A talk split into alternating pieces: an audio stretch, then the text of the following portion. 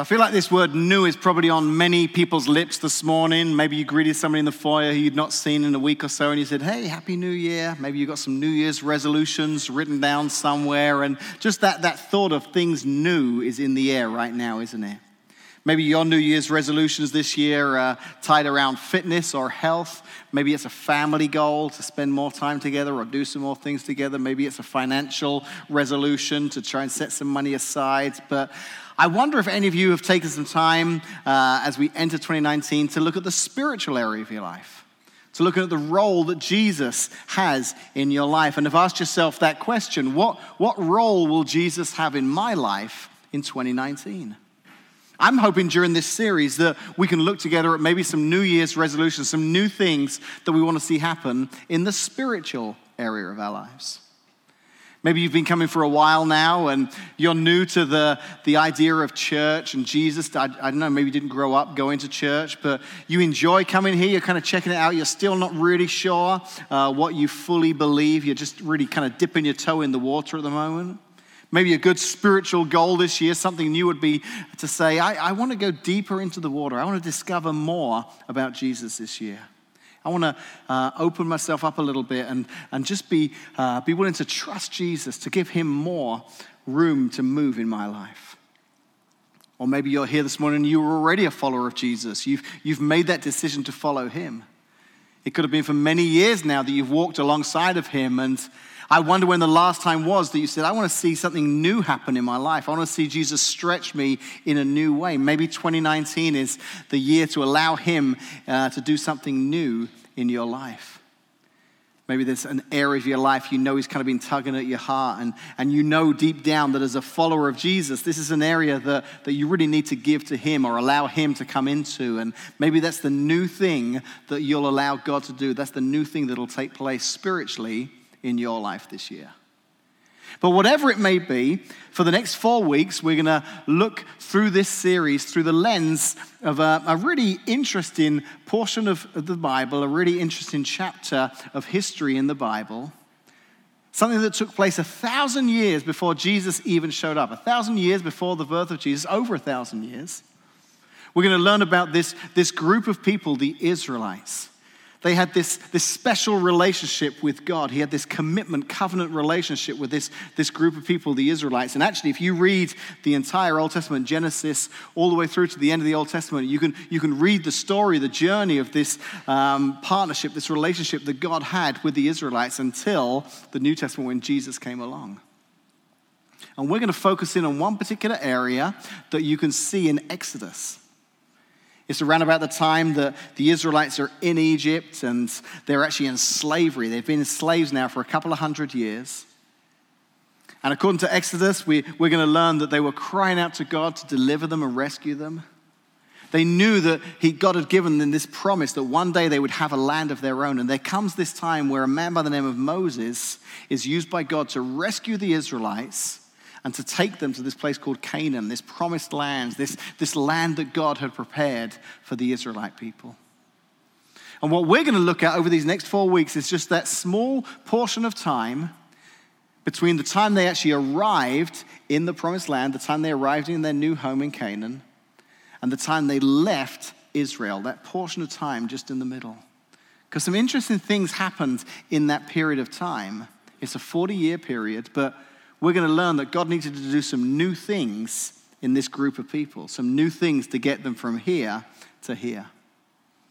But I think you're going to find that the fascinating thing is that even though these were people that lived thousands of years ago, this is a, an event that took place a long time ago.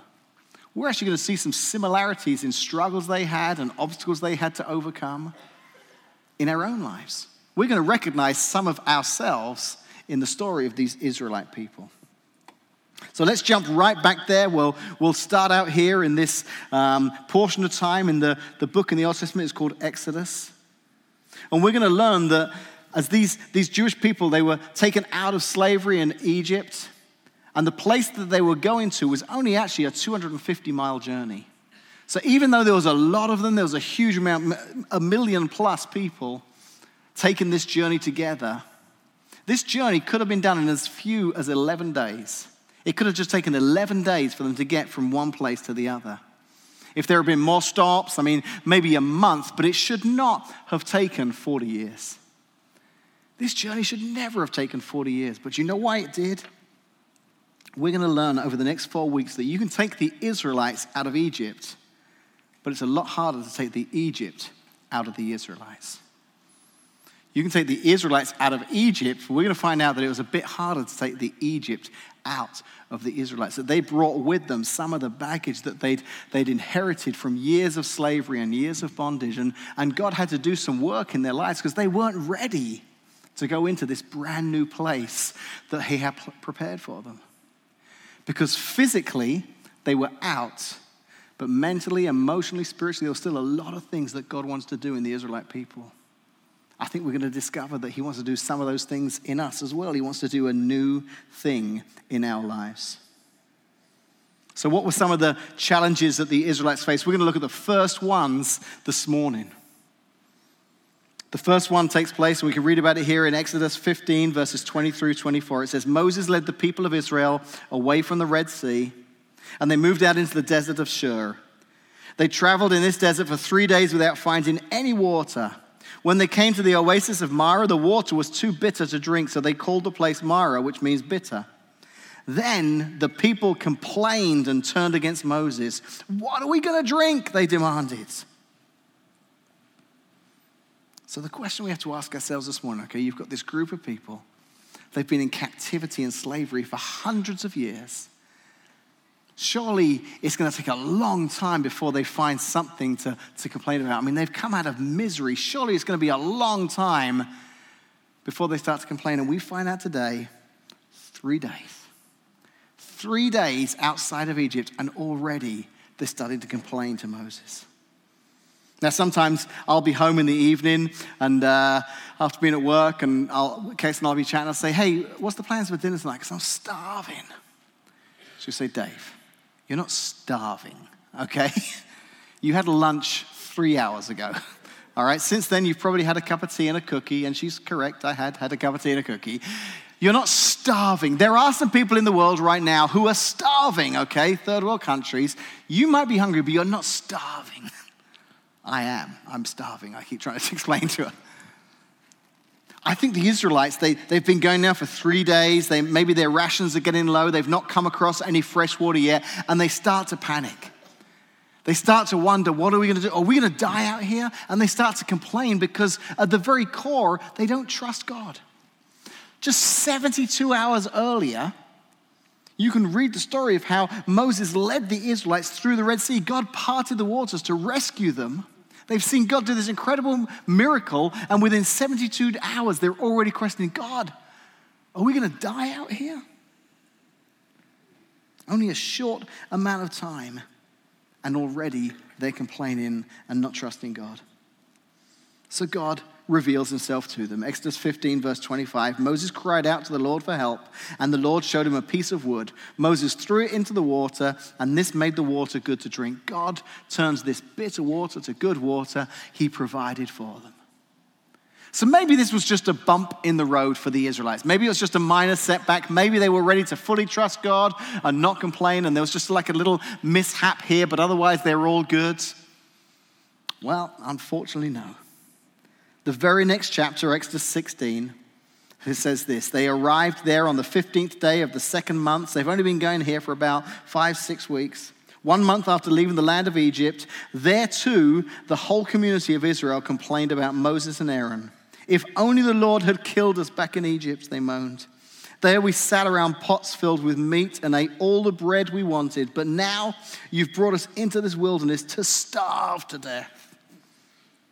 They're complaining. They don't trust God. They don't believe that He can provide for them. So God performs another miracle.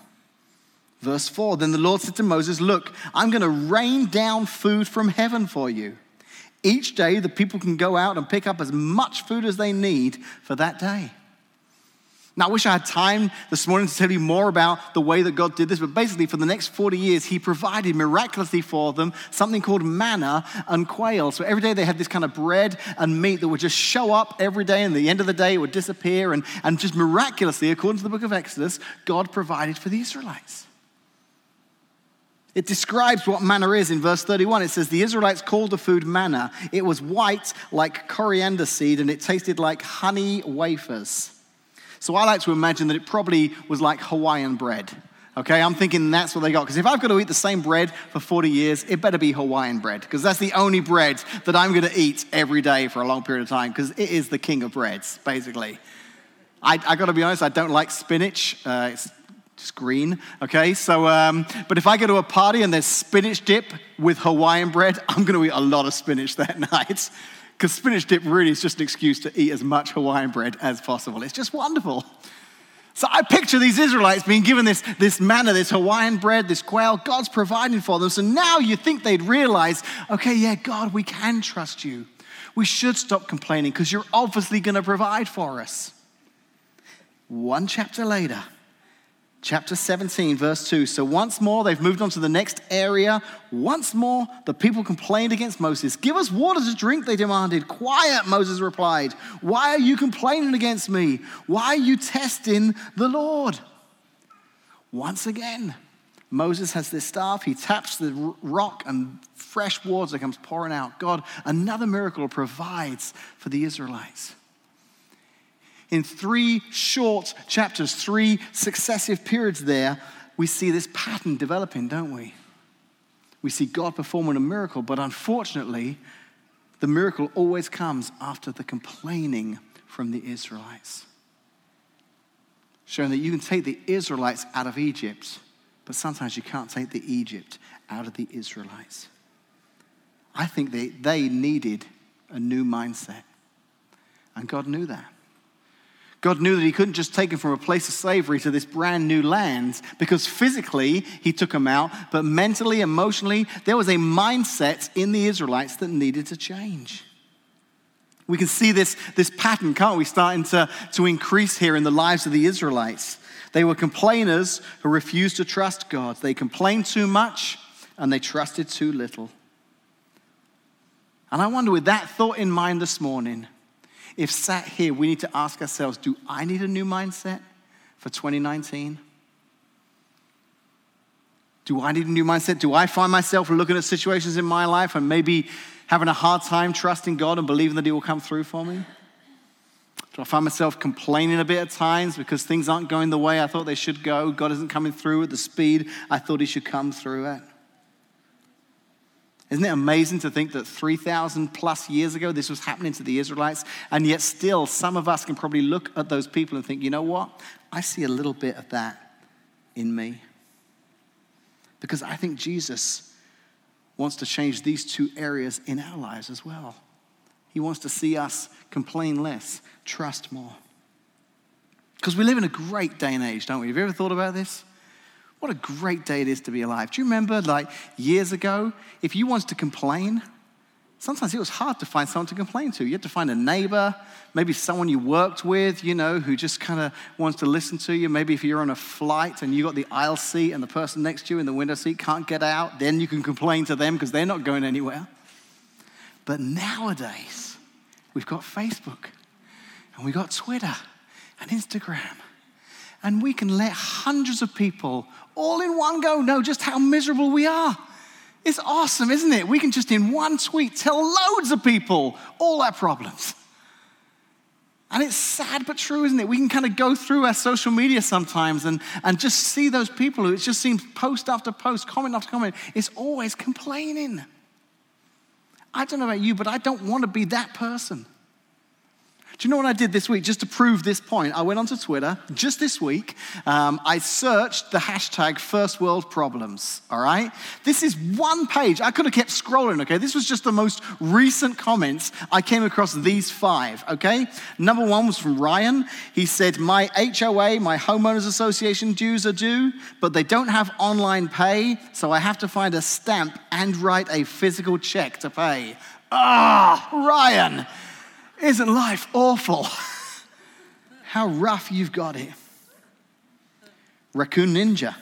That moment when you order something online somewhere other than Amazon and they have five day shipping and you are genuinely annoyed.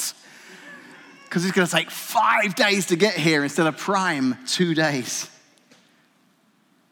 What about Elise? She's a frequent flyer, it looks like. She says the fact that United still flies five plus hour flights with planes that don't have an outlet in every row is seriously ridiculous. Are we in the year 2008? Oh, man. Elise, I'm sorry.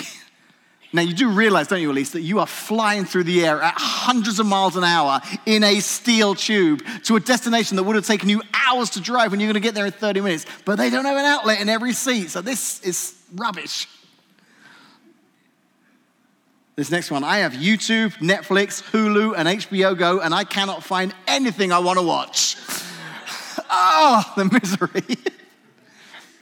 I liked this last one because it had a picture. Uh, okay, so I loved the sand timer I got from IKEA UK until my curiosity decided to check the time it measured. Now I just think it's okay. Because apparently the time that his sand timer measured was one minute and 43 seconds, which was way too random of a time. Like, give me a one minute timer or a two minute timer. Don't give me a one minute, 43 second timer. So much to complain about. But it's sad, isn't it? Because I bet right now some of you are thinking about someone in your life.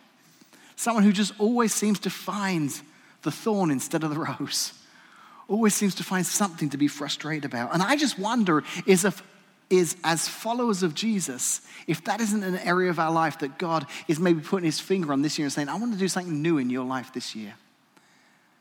As a follower of Jesus, you've got so much to celebrate. You shouldn't be known as somebody who complains a lot. You should be known as somebody who just celebrates what God does. But the problem is, I think we find ourselves defaulting to complain most sometimes because the opposite is to trust God, and that's difficult to do. That's where the Israelites went wrong, is that instead of trusting God, they complained to Moses. And I think God wants to get us to a place where we just trust Him in every area of our lives. You know, one of the coolest things I'm excited about over these next four weeks in this series is that we're going to look at this um, portion of history with these Israelites working their way through the wilderness. We're going to learn a lot, um, some new things that God wants to do in different areas of their lives. This morning we're looking at the mindset that He wants to change. But, but the cool thing is, everything we look at in the story of the Israelites in the wilderness, we're going to find mirrored in the New Testament when Jesus showed up we're going to discover that Jesus came to fulfill some promises that we saw begin 2,000, 1,000 years before he was born in the lives of these Israelites. Jesus is sat with his disciples one day, according to John, who was one of the disciples themselves and, and wrote an account of the life of Jesus. And he's, he's reminding us of a conversation that the disciples had with Jesus in John chapter 6. And listen to what he said in verses 32 through 35. After all, our ancestors ate manna while they journeyed through the wilderness. Moses gave them bread from heaven to eat. Jesus said, I tell you the truth, Moses didn't give you bread from heaven, my Father did. And now he offers you the true bread from heaven. The true bread of God is the one who comes down from heaven and gives life to the world. Sir, they said, give us that bread every day. And Jesus replied, I am the bread of life, the Hawaiian bread of life. Whoever comes to me will never be hungry again. Whoever believes in me will never be thirsty. You see, the Israelites, they couldn't wrap their heads around this idea of trusting God that He would provide all the food, all the bread, all the water that they needed. Jesus came along and said, Hey, it's about trusting. Trust me. I will provide in your lives more than just what you eat and drink, but, but for every area of your life. If you'll trust me, I will provide for you. I'll provide peace and comfort and security. I'll provide financially. I'll provide the needs in your home. But it's difficult because it means I've got to just trust God. I've got to believe that His timing is right. And I wonder if this year God's wanting to, to kind of shake our mindset a little bit, challenge us in that mindset of, of, of trusting Him a little bit more. Because maybe you're here this morning and He's delivered you from your own bondage and slavery, just like He did the Israelites, and you're now in a place of freedom as a follower of Jesus. But you find that your mindset didn't quite catch up, that you're still catching some of those, those old thoughts that you used to battle with before you discovered Jesus. And this year He's wanting to do something new in you, causing you to trust more and to complain less. It's time for a new mindset. You know, the cool thing is when I sit and prepare these messages, I, I believe everything I say to be true. As I'm sharing this, I believe it's what um, Jesus wants to, to learn through the scriptures. But very often, as I'm preparing it, God's talking to me. There are lessons I'm learning through this.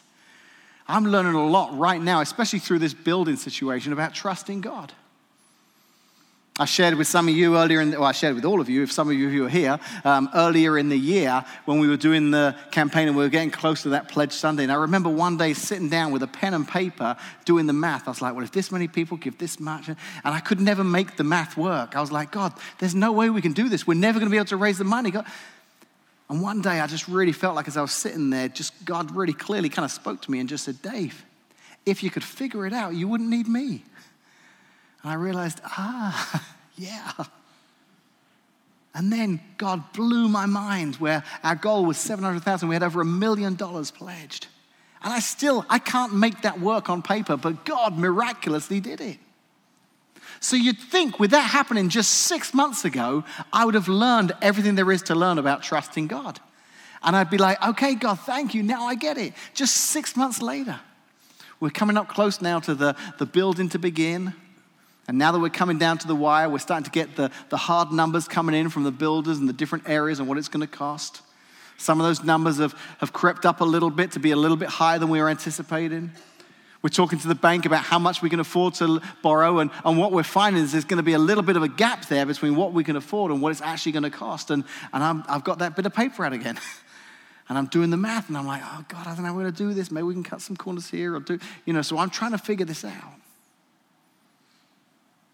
And then a couple of weeks ago, here at church, a gentleman who attends Connect, he came up to me and he says, Hey, uh, and we've got this mutual friend who doesn't attend Connect. He's, he attends another church in Peoria. But he says, Did you uh, ever get a card from my friend? I said, No, I don't think so. He said, Oh, he goes, Well, just check, he said, because he asked me to ask you because a few weeks ago he sent a card and in it was a little note to you, but it had a check for the building fund. I was like, really? He's like, yeah. And to be honest with you, he was, he was kind of surprised you hadn't called him because he wrote a really nice note. I said, honestly, I, I haven't seen it. I'll, I'll check. Maybe it came in and they just deposited it and I never knew about it. So I went to the office the next day and no evidence of any card, couldn't find the check. We checked a few. Sometimes we get mail here at the school. Sometimes we'll get mail at the Connect Center. So we checked all these places, couldn't find it anywhere. So I saw that guy again at the Christmas Eve service. I said, hey, tell our friend that I looked everywhere. I could not find that check. I think it's been lost in the mail. How long ago did he say? He said, a couple of weeks ago. I said, yeah, I, we definitely haven't had it.